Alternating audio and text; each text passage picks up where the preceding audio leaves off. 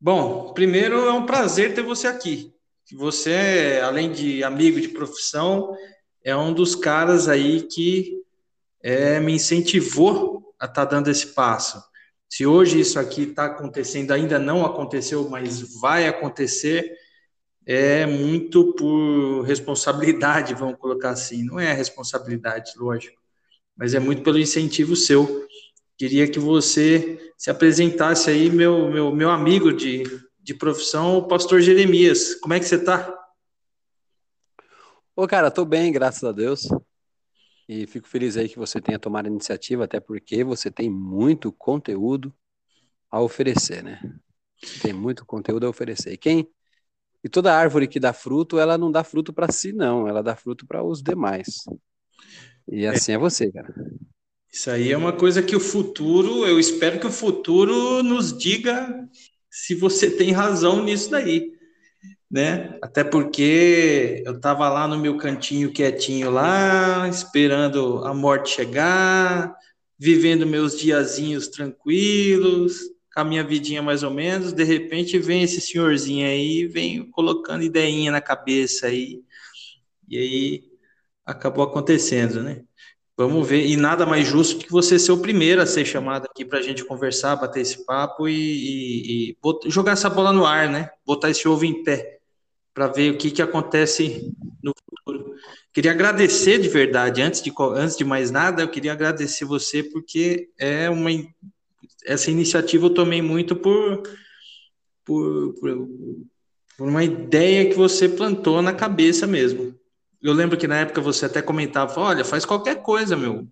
Não, escreve um livrinho, faz poesia, vai fazer dança, vai fazer balé. Não, mentira, sei não.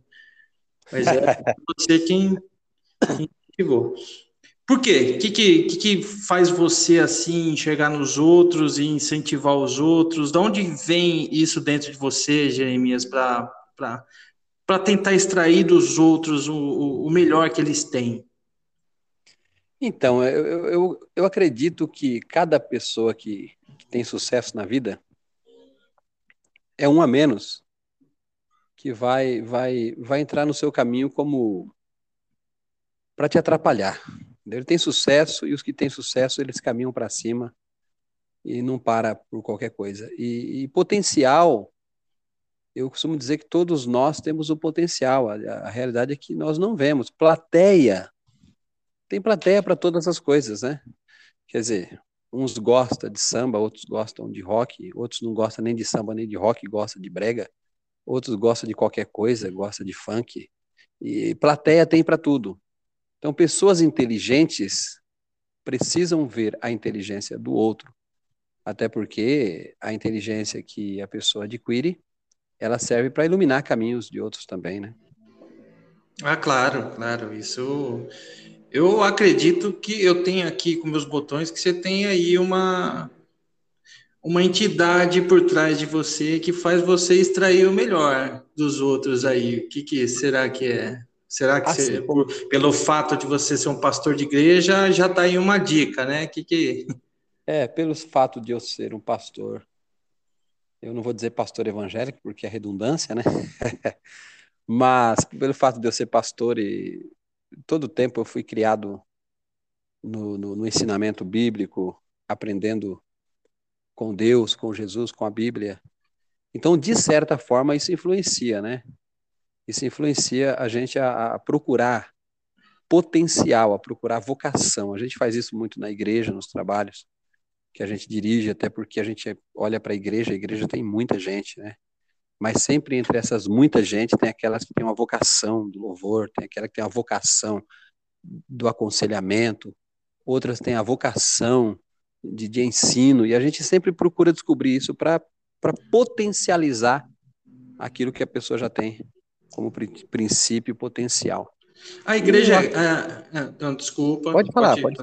A igreja é grande? Você comentou aí nessa passagem sua aí que a igreja ela é grande. Ela conta com quantos hoje? Quantos fiéis hoje nela? A igreja, no sentido que eu falo que é grande, a igreja no geral, no seu conjunto, né? A que eu pastoreio, ela reúne na média de 100 a 130 pessoas aos domingos. Não é uma igreja pequena, mas também não é uma igreja de grande porte, né? Ah, uma igreja tem... É uma igreja grande. E há uma preparação para... Existe uma preparação, um curso que se faz? Como que funciona? Vamos lá. Eu entrei na sua igreja hoje, deixando claro, eu não tenho essa...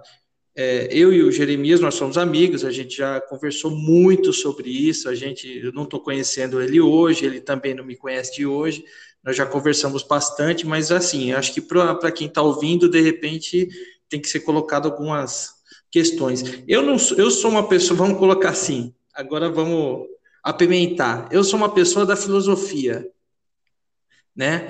E... É. O Jeremias é uma pessoa religiosa que eu respeito demais, inclusive me deu um presente que eu leio, né? Ele me deu uma Bíblia e eu leio ela e eu acho espetacular, assim, eu acho incrível, na verdade incrível porque eu gosto de ler, né?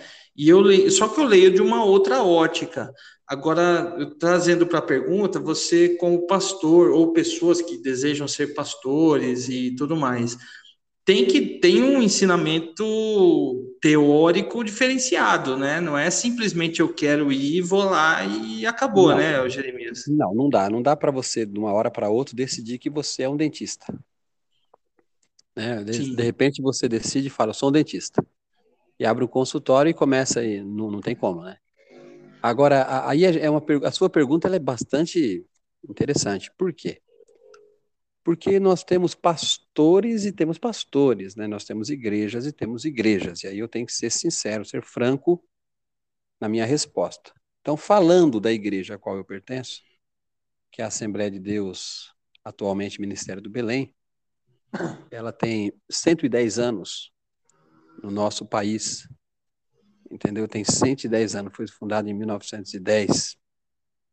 E na Assembleia de Deus, que tem no Brasil inteiro e no mundo, há um processo. Então, você, como você disse, você chega como um aspirante, né? Você chega na igreja como... Geralmente as pessoas chegam na igreja quebradas, arrebentadas, machucadas, feridas, cheias de angústias. E não o pastor, mas Deus. Deus manda o bálsamo e sara as feridas da alma, do corpo, da mente. E essa pessoa, então, passa a ser uma seguidora de Cristo. Como seguidora de Cristo, ela já está apta para ingressar no ministério. Aí o ministério tem alguns passos. No ministério nós temos o cooperador, que é aquele que ajuda em todas as áreas na igreja. Na sequência, se ele for um bom cooperador, bom desempenho, ele pode chegar ao diaconato. O diaconato é alguém que continua servindo. Na sequência, ao presbitério, evangelista e pastor. Então, são 5 passos que normalmente a pessoa vai dar. Mas para cada passo desse, não é assim. Você é cooperador, não, amanhã você é diácono. Não, há um crivo. Por exemplo. E quem julga? Quem que julga? Porque, afinal de contas, é uma dádiva, é um dom, mas há também pessoas que vão olhar para você e falar, olha, você vai subir esse degrau, você não vai poder subir esse degrau. Como é que funciona isso aí? Só corrigindo, até porque o que você disse é o que a maioria dizem, né? Subir degrau. A gente utiliza entre nós a linguagem de descer. Porque nós temos a premissa do que disse Jesus, né? No reino de Deus, o maior é o que serve. Então, quanto mais título, mais baixo é no reino de Deus. Então, para descer esse degrau, a questão é a seguinte. O cooperador, para ir a diaconato, é uma avaliação do pastor local. Do diaconato ao presbitério, ainda continua sendo uma avaliação do pastor local. Do presbítero ao evangelista e pastor, já é uma avaliação geral. Exemplo, aqui em São Paulo, nós temos igreja em São Paulo inteiro. Toda região, exemplo, Jundiaí tem um pastor presidente, Campo Limpo tem um pastor presidente, Várzea Paulista tem um pastor presidente, cada município tem um pastor presidente. Na reunião, o nome da pessoa é elevado, lógico, após ter sido feita a avaliação pela cidade. Quando eu falo cidade, um exemplo para que todos entendam. Jundiaí, por exemplo, tem muitas igrejas. Muitas igrejas. Todas essas igrejas têm um pastor. E todos esses pastores respondem à sede de Jundiaí, que fica no Vianello. Quando alguém é separado ao ministério de evangelista ou pastor, todos esses pastores da região de Jundiaí já avalizou a pessoa. Já avaliou e disse, não, ele está apto, ele serve. E o que avalia? Avalia, primeiro, habilidade, conhecimento. Segundo, testemunho. É uma pessoa que dá testemunho de crente? Ou é um caloteiro, mulherengo, cachaceiro, trapaceiro? Se aí já quebrou. Mas dá testemunho. Ok. Então, toda a região de Jundiaí avaliou e ele é 10. Passou. Só que aí, ele pode ter aprontado lá em Osasco e ter mudado para Jundiaí. Não é? Ele pode ter aprontado lá em Santo Amaro e mudou para Jundiaí. Em Jundiaí, o testemunho dele é bom, mas ele deixou algo estranho lá do outro lado da cidade. Aí vai para o crivo do Estado, onde todo é jogado o nome da pessoa, e aí todos os pastores vão avaliar. Se de repente lá em Osasco falar, ó, irmão, lá ele é bom, mas aqui ele aprontou aqui e tal, e nunca veio para reconhecer o erro. Então ele é barrado. Além disso, é puxado ficha corrida, é puxado procedente, tudo isso. Então não é simplesmente dizer eu sou um pastor, mas é passado pelo crivo.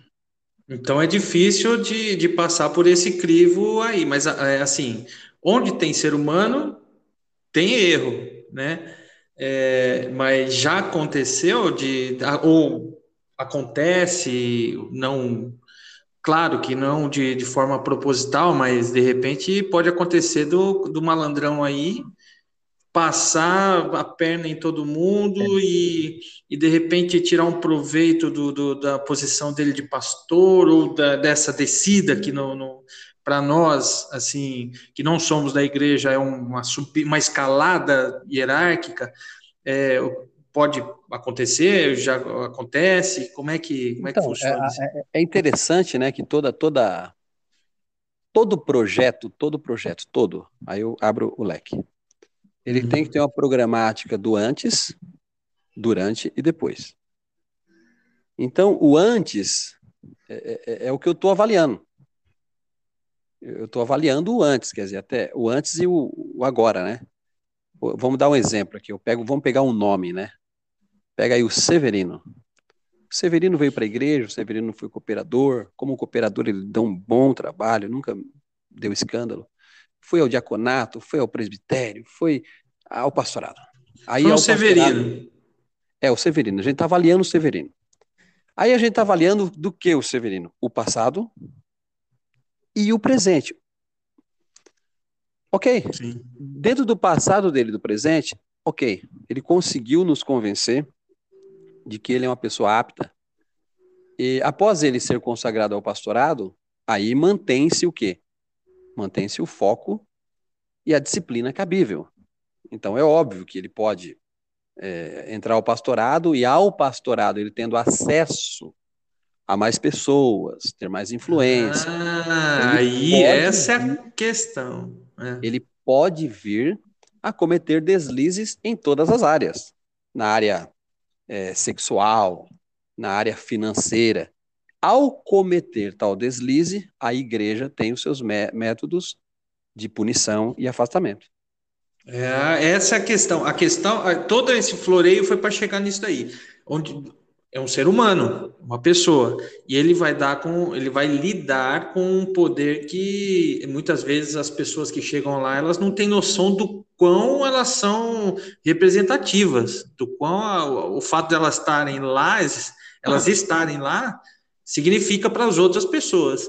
E volta e meia acontece esse Severino aí, se ele não entrar na linha, se ele não for um cara com uma mentalidade forte, ele pode usar toda essa estrutura da igreja aí para cometer algumas barbaridades, né? E não assim, não corriqueiramente, mas esporadicamente a gente escuta uma história ou outra do que acontece, Não só, não na Assembleia, eu confesso para você que eu nunca ouvi, mas principalmente da Igreja Católica, a gente percebe aí que tem algumas questões dessa, e em algumas outras igrejas, alguns outros tipos de abuso também. Então, assim, a pessoa ela vai subindo, e quando ela lida com um poder maior, ela pode exercer esse poder contra, de certa forma, o benefício próprio, para fazer alguma atrocidade, alguma maldade. Então, por se tratar de seres humanos, a igreja, no caso, ela tem esse mecanismo para olhar o cara, né? Para prestar atenção no cara, mesmo depois ele já estar lá. Não é assim, tipo, subiu e tá tudo certo, você pode fazer o que você quiser a partir de agora. Não. Então, a igreja... Não, até porque ao ser humano, como você frisou bem, somos humanos, ao ser humano, sempre é dado um voto de confiança. Não existe a palavra confiança, né? Confidere. A tradução que eu faço no mais simples, o popular, é correr risco. Toda vez que você dá um voto de confiança a alguém, você corre o risco. Quando você empresta o carro a alguém, você confia nele, você corre o risco dele bater o carro. Quando a mulher confia no marido demais, ela corre o risco.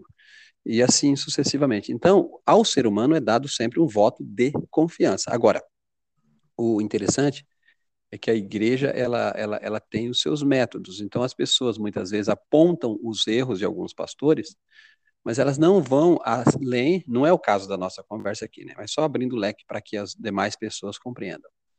Elas não vão além para entender que essa pessoa já não está mais na direção de tal trabalho que estava. Até porque... uma certa vez eu ouvi alguém dizendo que há 3 barras que contaminam o homem, né? Que corrompe o homem, que é a barra da saia, a barra do ouro e a última barra eu esqueci qual barra é, mas deve ser do poder. Então, tá bom. Quando você começa a ter domínio, ter influência sobre pessoas, por isso que as pessoas que frequentam a igreja, principalmente aqui onde eu estou pastoreando, a gente trabalha muito no aconselhamento, no ensino da palavra, na hombridade, do deixar a pessoa segura de que ela tem um pastor, ela tem um amigo, ela tem um confidente, que ela pode falar. Por quê? Há pessoas que sofrem, há pessoas que erram, há pessoas que caem, porque elas têm medo de pedir ajuda. E vamos lá, essa questão do pedir ajuda é uma questão que ela é um tabu para algumas pessoas mesmo, porque não é todo mundo que consegue, que tenha, na verdade, para mim, inclusive para mim, eu posso me colocar nessa situação, às vezes eu tenho muito problema em pedir ajuda, mas vamos voltar um pouco daquele assunto lá, do poder em si. O Severino foi lá, passou pelo crivo e desceu um degrau, que é, na verdade, subir um degrau para mim, no caso. Ele subiu hierarquicamente, pisou na bola. Vamos lá, fez alguma coisa antiética dentro da ética da igreja lá, pisou na bola. Reuniram-se os que deveriam se reunir e falaram, não, o Severino já não merece mais o posto que tem, ele está fora e a gente vai anunciar para o cara. Tá bom, tiramos o Severino, certo? A igreja, ela não tem como princípio regenerar, não daria, e vamos supor que esse Severino voltou à linha, certo? Depois de muito tempo afastado, a igreja, de certa forma, foi lá e resgatou o Severino. Severino foi lá de novo, mostrou que ele é uma pessoa capaz, que ele é uma pessoa que ele resolveu esse problema que ele tinha, e que vida nova para o Severino. Não há a possibilidade de o Severino um dia voltar a escalar a hierarquia da igreja? Tá vendo, rapaz? Eu já reconheceria em você uma vocação pastoral. O que acontece? Exatamente. Mas a gente tem... Eu não tenho conhecimento para isso, Jeremias. Eu tenho muita retórica, mas a retórica é boa, mas o conhecimento mesmo, o prático, o conhecimento grosso do negócio, eu não tenho, não. Mas eu agradeço. Eu sei que vem de você uma... Para toda crise, né? Porque aí é uma crise a ser gerenciada. Para toda crise existe a solução a curto prazo e a longo prazo. Quer dizer, primeiro você tem que solucionar um problema. Depois antes de apagar um fogo, você tem que tirar, se possível, as possíveis vítimas que estão ali, que pode até vir a ser prejudicada, né? Lógico. Se houver possibilidade. Então, o que acontece? A princípio, a gente tem que tomar as providências puníveis, até para não prejudicar demais pessoas, e na sequência a gente trabalha a forma restauração. Para quem gosta de ler, tem um livro, lógico, um livro de cunho evangélico, escrito por um pastor americano, Além do Perdão. É o nome do livro, Além do Perdão. Além do Perdão, vocês anotem e leiam. No final do podcast eu também vou sugerir um livro de filosofia para todos lerem, só para o negócio não ficar... Entendeu, Jeremias? Não vai ficar fácil para você, nós vamos entrar em ponto polêmico daqui a pouco. Estou brincando, prossiga. Esse livro, Além do Perdão, ele trata exatamente isso, entendeu? Para quem ler, vai ter uma boa leitura. Então, o que acontece? Todas pessoas é passíveis de erro. É que nós vivemos em um mundo muito individualista. E essa individualização do ser cria um pseudo-perfeccionismo, aonde eu não aceito o outro porque o erro dele não é o mesmo erro que eu. Quer dizer, eu até erro, né? Mas o erro dele é mais feio, porque não é igual ao meu. Então, todos nós somos passíveis de erro. Agora, o fato, por exemplo, de uma pessoa ser pega no trânsito dirigindo embriagada, não quer dizer que nunca mais ela vai poder dirigir. Ela pode se libertar da embriaguez, entendeu? Se livrar da embriaguez. No caso do pastor, ele vai ser tirado, lógico, chamado à parte. A igreja vai tratá-lo como...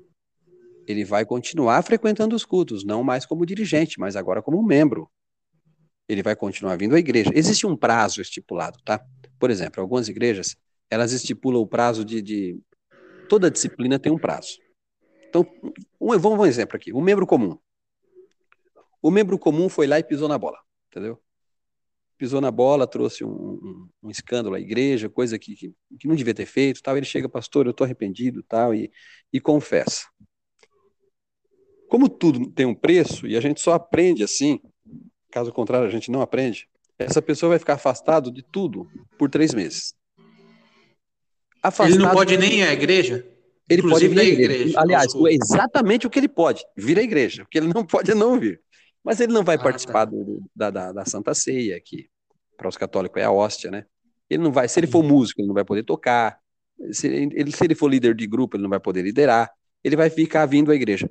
Vira a igreja, ele vai ficar no cantinho, no cantinho da igreja, em pezinho lá, de castigo. Exatamente. Por quê? Vir a igreja é importante. Porque é exatamente nesse período de 30 dias que ele vai ser observado, ou de 3 meses. Ele vai ser observado. Não observado de forma punitiva. Quer dizer, uma coisa é eu falar, eu me arrependi. Entendeu? Outra coisa é eu provar com os meus atos que eu estou arrependido. E aí, durante esses 3 meses, ele vai ser observado, ele não falta culto, ele vem, realmente ele provou que mudou, ele vai ser voltado à comunhão e todo mundo fica feliz com isso. Ao pastor, o tempo muda. Passa para 5 anos. Dizia o tio Ben, com grandes poderes, tem-se grandes responsabilidades. Ao pastor, o tempo muda, vai para 5 anos. Se durante esses 5 anos, entendeu? Ele não voltar mais a praticar o que fez, dar testemunho, provar que está arrependido, a esposa aprovou, os filhos aprovou, a igreja aprovou que ele mudou, ele volta às suas atividades normal. Ah, entendi. Então há um prazo para isso. E é prazo mínimo, não tem lei de um sexto, nada disso, né? É 5 anos em observação. Só se a igreja for advogada ou dirigida por um advogado ou um juiz de direito. Aí não tem jeito. E a família, Jeremias? Como é? Falamos, vamos manter a seara da religião, porque é um assunto que eu acho impressionante, eu acho especial. E você, como pastor da Assembleia, tem muito a acrescentar no assunto. E a família, cara? E a família em tudo isso daí? Você não nasceu pastor de igreja. Você, antes de pastor, é um marido e um pai? Ou antes de marido e pai, você é um pastor? Como funciona isso daí? Então, por incrível que pareça, eu sou pastor antes de ser marido e pai. E a gente tenta e procura até por uma certa... Somos aconselhados e aconselhamos isso. Existe uma lista de prioridades, né, que você deve estabelecer na vida. Errar essa lista de prioridade pode trazer consequências graves. Por exemplo, no sentido aqui que nós estamos falando, de fé, de religião, prioridade número 1, Deus. Sempre Deus. Quando eu falo Deus, eu não estou falando da igreja, estou falando Deus. Deus é encontrado na feira, Deus é encontrado na casa, Deus é encontrado no trabalho, Deus é no carro, no trânsito. Onde você estiver, Deus está e pode ser adorado e buscado. Aproveitar e deixar meu salve aqui para o filósofo Baruch Spinoza, que acabou de ser comentado aí pelo Jeremias. É brincadeira, Jeremias, vamos lá. Então, o que acontece? Mérito a ele se ele disse essas palavras. Deus está em todos, Deus não é tudo, Deus está em todos os lugares. Segundo, é você mesmo. Porque se você não der valor a você mesmo, você não consegue dar valor a nada. Há um princípio. E o princípio é bíblico, né? Jesus diz: amar a Deus sobre todas as coisas e o próximo como a ti mesmo. O referencial de amor que eu tenho para o próximo sou eu.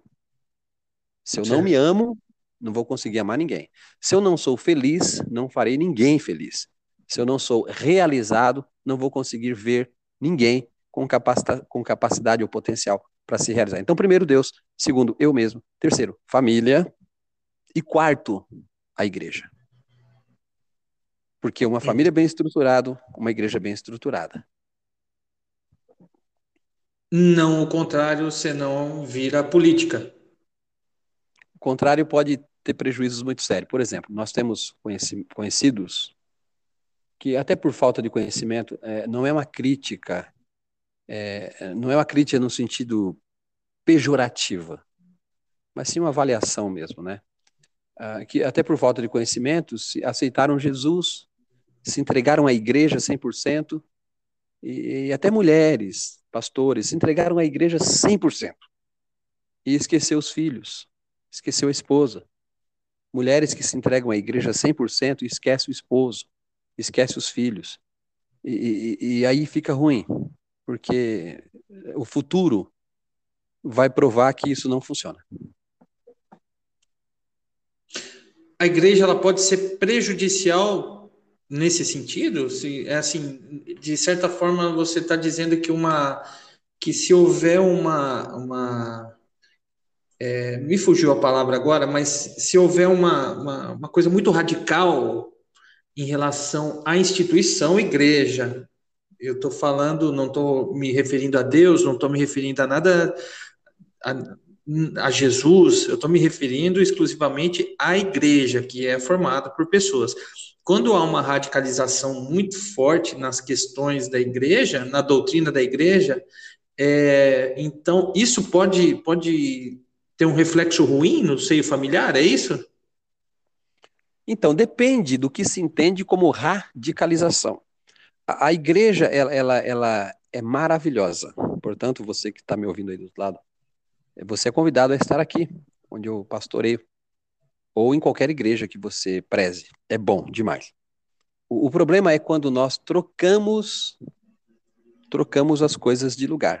Exemplo, Eu sempre dou exemplo simples para que todos entendam. O fogão da sua casa é muito útil. Ele é útil demais. Mas você já imaginou o seu fogão no banheiro? E o seu vaso sanitário na cozinha? Ambos têm a sua utilidade. Ambos têm a sua utilidade e utilidade nobre. As duas peças que eu citei. Mas já imaginou fogão no... que utilidade teria um fogão no banheiro e um vaso sanitário na cozinha? Então, não dá para correr para a cozinha, né? É, são úteis. São úteis. Mas quando você troca as posições, pode ser prejudicial. É igual à igreja. O que eu quero dizer é que antes de você estar na igreja levantando a mão, adorando a Deus, chorando, derramando lágrimas, quebrando o coração na presença do Senhor em comunidade, você precisa ser igreja no individual. Quer dizer, antes de eu pastorear o povo que se reúne, eu estou na igreja agora, eu estou dentro da igreja. Antes de eu pastorear o povo que se reúne aqui, onde eu estou, eu preciso de pastorear meu filho, minha esposa, a mim mesmo. Caso contrário, eu vou entrar naquela que o apóstolo Paulo disse, ou Jesus mesmo disse, né? O que adianta ao homem ganhar o mundo inteiro e perder a sua alma, levando em consideração que a sua família também é a sua alma no sentido vida, né? Sim. Então, não é... Não. A radicalização que eu quis dizer, até no sentido assim... É, que você comentou uma coisa que me deu essa luz, né? Ficou essa dúvida. A mulher, ela vai para a igreja, vive muita igreja e deixa os afazeres, tipo, afazer social, afazer matrimonial, afazer, enfim, todos os afazeres que ela tem, ela deixa de segundo plano. Essa é a questão, tipo, que eu quis dizer. Isso é prejudicial? Como controlar isso? Como resolver esse problema? É mais nesse sentido.